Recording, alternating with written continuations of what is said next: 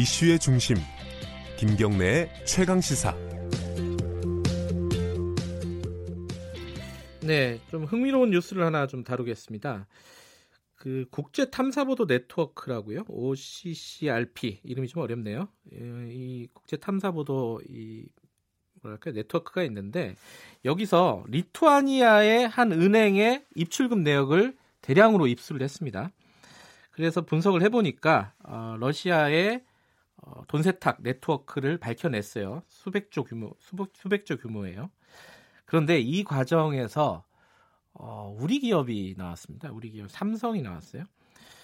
그러니까 유키오 은행이라는 데가 돈 세탁으로 좀 악명이 높았던 은행인데 지금 폐쇄된 은행이라고 합니다. 그런데 그 은행을 통해서 유령 회사로부터 삼성전자 네덜란드 법인 SEO라고 부릅니다. 여기에 꽤 많은 돈, 우리 돈 천억 원 정도가 입금이 됐다고 합니다. 자, 이게 참 여러 가지로 수상한 측면이 있어요. 이 어, 국제 탐사보도 네트워크와 공동 취재한 뉴스타파 임보영 기자와 함께 자세한 내용 짚어보겠습니다. 안녕하세요. 안녕하세요. 네. OCCRP 제가 아까 국제 탐사보도 네트워크라 그랬는데 정확히 뭐 하는 데입니까, 여기가? 어, OCCRP는 이제 동유럽이나 러시아권 그 지역에 있는 언론인들의 네트워크입니다. 네. 우리말로 그 전체 이름을 풀면 조직 범죄와 부패 보도 프로젝트 정도 좀 되는데 음. 이름이 좀 무시무시하죠. 조직 범죄와 부패에 대해서 어, 특화돼서 취재하는 집단이다 이렇게 보면 되겠네요. 예, 예. 주로 국제 돈 세탁이나 부패 정치인 그리고 예. 암살 사건을 많이 추적하는 곳입니다. 굉장히 위험한 취재를 하는 곳이군요. 예, 실제로 2018년 2월에 슬로바키아에 있는 그 탈세 전문 취재 기자 얀 쿠치안이라는 기자가 자택에서 총격 살해된 채 발견된 사건도 있고요. 이 아. 기자가 살해될 당시에 OCCRP 기자들과 함께 취재를 하고 있었다고 합니다. 그래요. 자, 이런 거 생각하면 어, 저는 참 온, 온안하게 안온하게 기자 생활을 하는 거다 이런 생각도 드는데 이번에 이제 OCCRP랑 어, 같이 취재한 내용은 어떤 겁니까? 저희가 이번에 그 리투아니아의 유키오 은행이라고 네. 그몇 년 전부터 돈 세탁에 돈 세탁으로 굉장히 악명이 높았던 리투아니아 은행이 있는데 거기서 입, 그 유출된 대량 자료를 발견했습니다. 그래서 거기 자료를 분석을 하는데 이게 네. 한 언론사에서 할 수 없으니까 네. 그 국제적으로 영국의 가디언지나 BBC 그리고 뭐 다른 국가 독일의 지트도이치 자이툰 같은 네. 유명 언론들과 그 공동 취재를 한 거고요. 한국에서는 뉴스타파가 취재에 참여했습니다. 취재 결과 밝혀진 내용을 간단하게 정리해 주시면요. 어, 저희가 밝힌 바로는 이 러시아의 금융그룹 트로이카 다이얼로그라는 그 기업이 있었습니다. 지금은 없어진 기업인데요. 네. 이 기업이 유령 회사를 수십 개를 만든 다음에 이 유키오 은행의 계좌를 개설한 거죠. 예. 그래서 이 은행을 통해서 우리 규모, 우리 돈 규모로는 한 440, 아, 10조 원 규모의 예. 돈 세탁을 한 것을 발견을 했는데 예. 주로 푸틴 대통령과 가까운 러시아 고위층들을 위해서 돈 세탁을 한 것으로 확인을 했습니다. 아, 그이 다이 이 트로이카 다이얼로그라는 금융그룹의 설립자이자 회장인 그 루벤 바르다니안이라는 사람이 이 네트워크 핵심인데요. 예. 이 바르다니안은 예전 이명박 전 대통령하고도 인연이 있는 것으로 확인이 됐습니다. 어떤 인연이 있어요? 이분이 2009년도에 이명박 대통령으로부터 대통령 국제자문위원으로 위촉을 받은 음. 사실이 확인됐습니다. 그렇군요. 그 자문위원으로 위촉된 다음에는 한국에 수차례 왔었던 걸로도 확인이 네. 되고요. 자, 여기서부터가 이제 중요한 얘기인데 삼성의 이름이 어떻게 발견이 된 거죠, 이게? 저희가 이 유출 데이터 입출금 거래 내역을 확인하다 보니까 네. 이 삼성 명의의 그 하나은행 서현역 지점 계좌로 어, 총 53건의 입금 내역을 발견했는데 예. 어, 금액은 한 330만 달러 예. 정도 됩니다. 예. 그런데 여기 이 삼성에 돈을 보낸 회사들이 대부분 실체가 없는 그러니까 종이상으로만 존재하는 페이퍼 컴퍼니 또는 국제적으로 유명한 돈 세탁 사건이나 네. 사기 사건에 사용됐던 그런 기업들이거든요. 예. 그러니까 우리나라 삼 하나은행, KB 하나은행 서현역 지점 삼성 계좌로 유령은행에서 돈이 330만 달러가 입금이 됐다. 예, 예, 맞습니다. 그런데 이와는 별도로 또 삼성전자 네덜란드 법인 그 삼성 일렉트로닉스 오버시즈 BV 그러니까 줄여서 SEO라고 부르는 법인이 예. 있습니다. 이 법인에는 별도로 또 9,300만 달러가 입금이 음. 된 걸 확인을 했죠. 우리 돈으로는 한 천억 원 정도 되는 거죠? 예, 그러면은? 예, 맞습니다. 예. 자, 그런데 자, 돈이 입금된 것만으로 문제가 되는 건 아니잖아요. 이게 왜 문, 이 입금이 왜 문제가 되는 겁니까? 맞습니다. 이 돈 세탁에 활용된 유령 회사들로부터 돈을 받았다고 해서 네. 삼성이 바로 뭐 돈 세탁 혐의가 있다 이렇게 음. 보기는 어렵고요.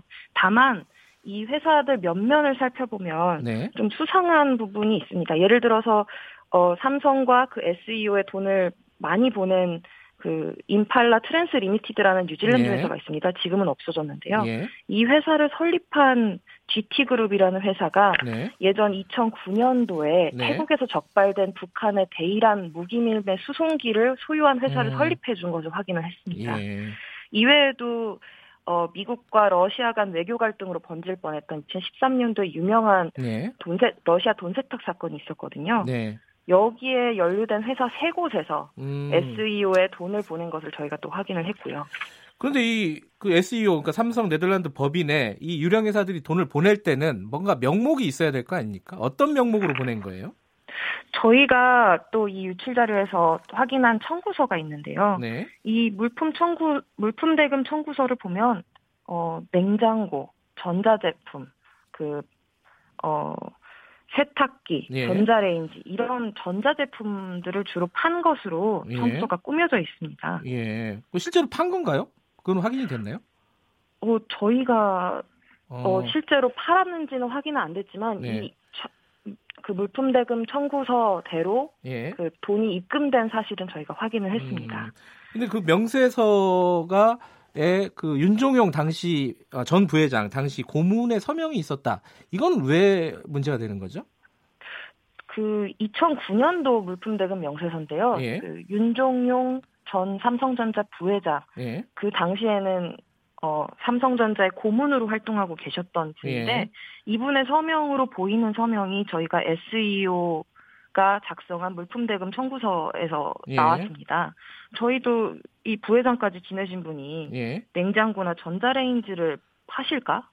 이런 생각에 의문이 들어서 예. 연락을 해봤죠. 예. 근데 윤 전 부회장 측에서는 본인이 서명한 것이 아니고 이게 왜 여기 있는지 모르겠다. 음. 위조된 것 같다라는 입장이고요. 그런데 위조된 명세서인데 돈이 그대로 들어갔다? 이건 좀 뭔가 비정상적이지 음. 않습니까? 윤종용 부회장이 뭐 전자레인지를 파는데 직접 서명할 리는 없을 것 같은데 다른 사람의 어떤 서명들도 있었다면서요?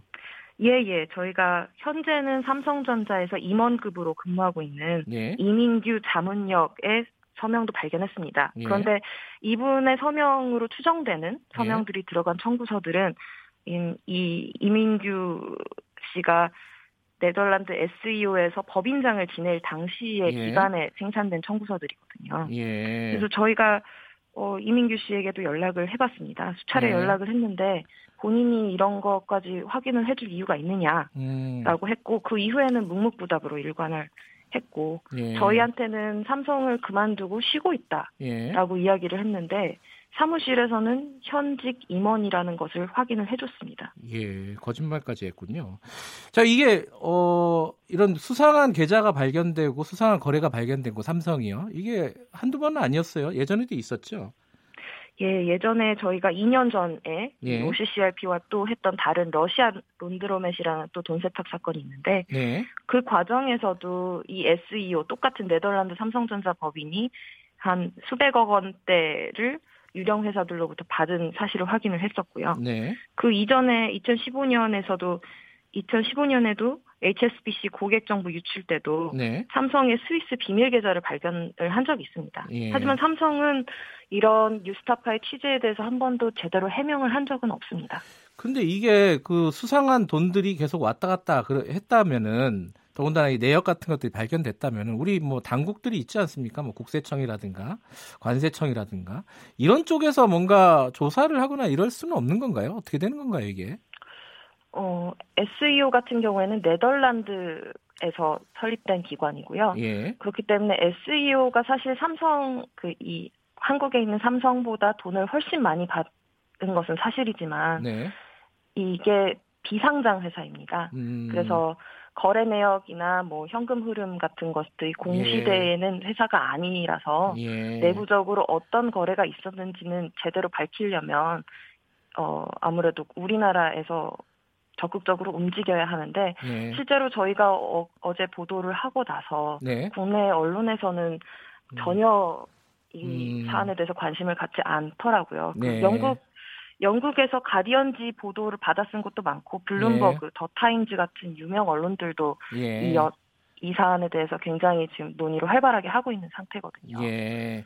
의지만 있으면 사실 좀 확인할 수 있는 길은 있을 것 같은데 좀 움직이지 않는다 이런 생각도 드네요. 자, 여기까지 듣겠습니다. 고맙습니다. 예, 감사합니다. 뉴스타파 임보영 기자였고요. 3월 6일 수요일 KBS 일라디오 김경래 최강 시사 오늘은 여기까지 하겠습니다. 저는 뉴스타파 기자 김경래였고요. 내일 아침 7시 25분 다시 돌아오겠습니다.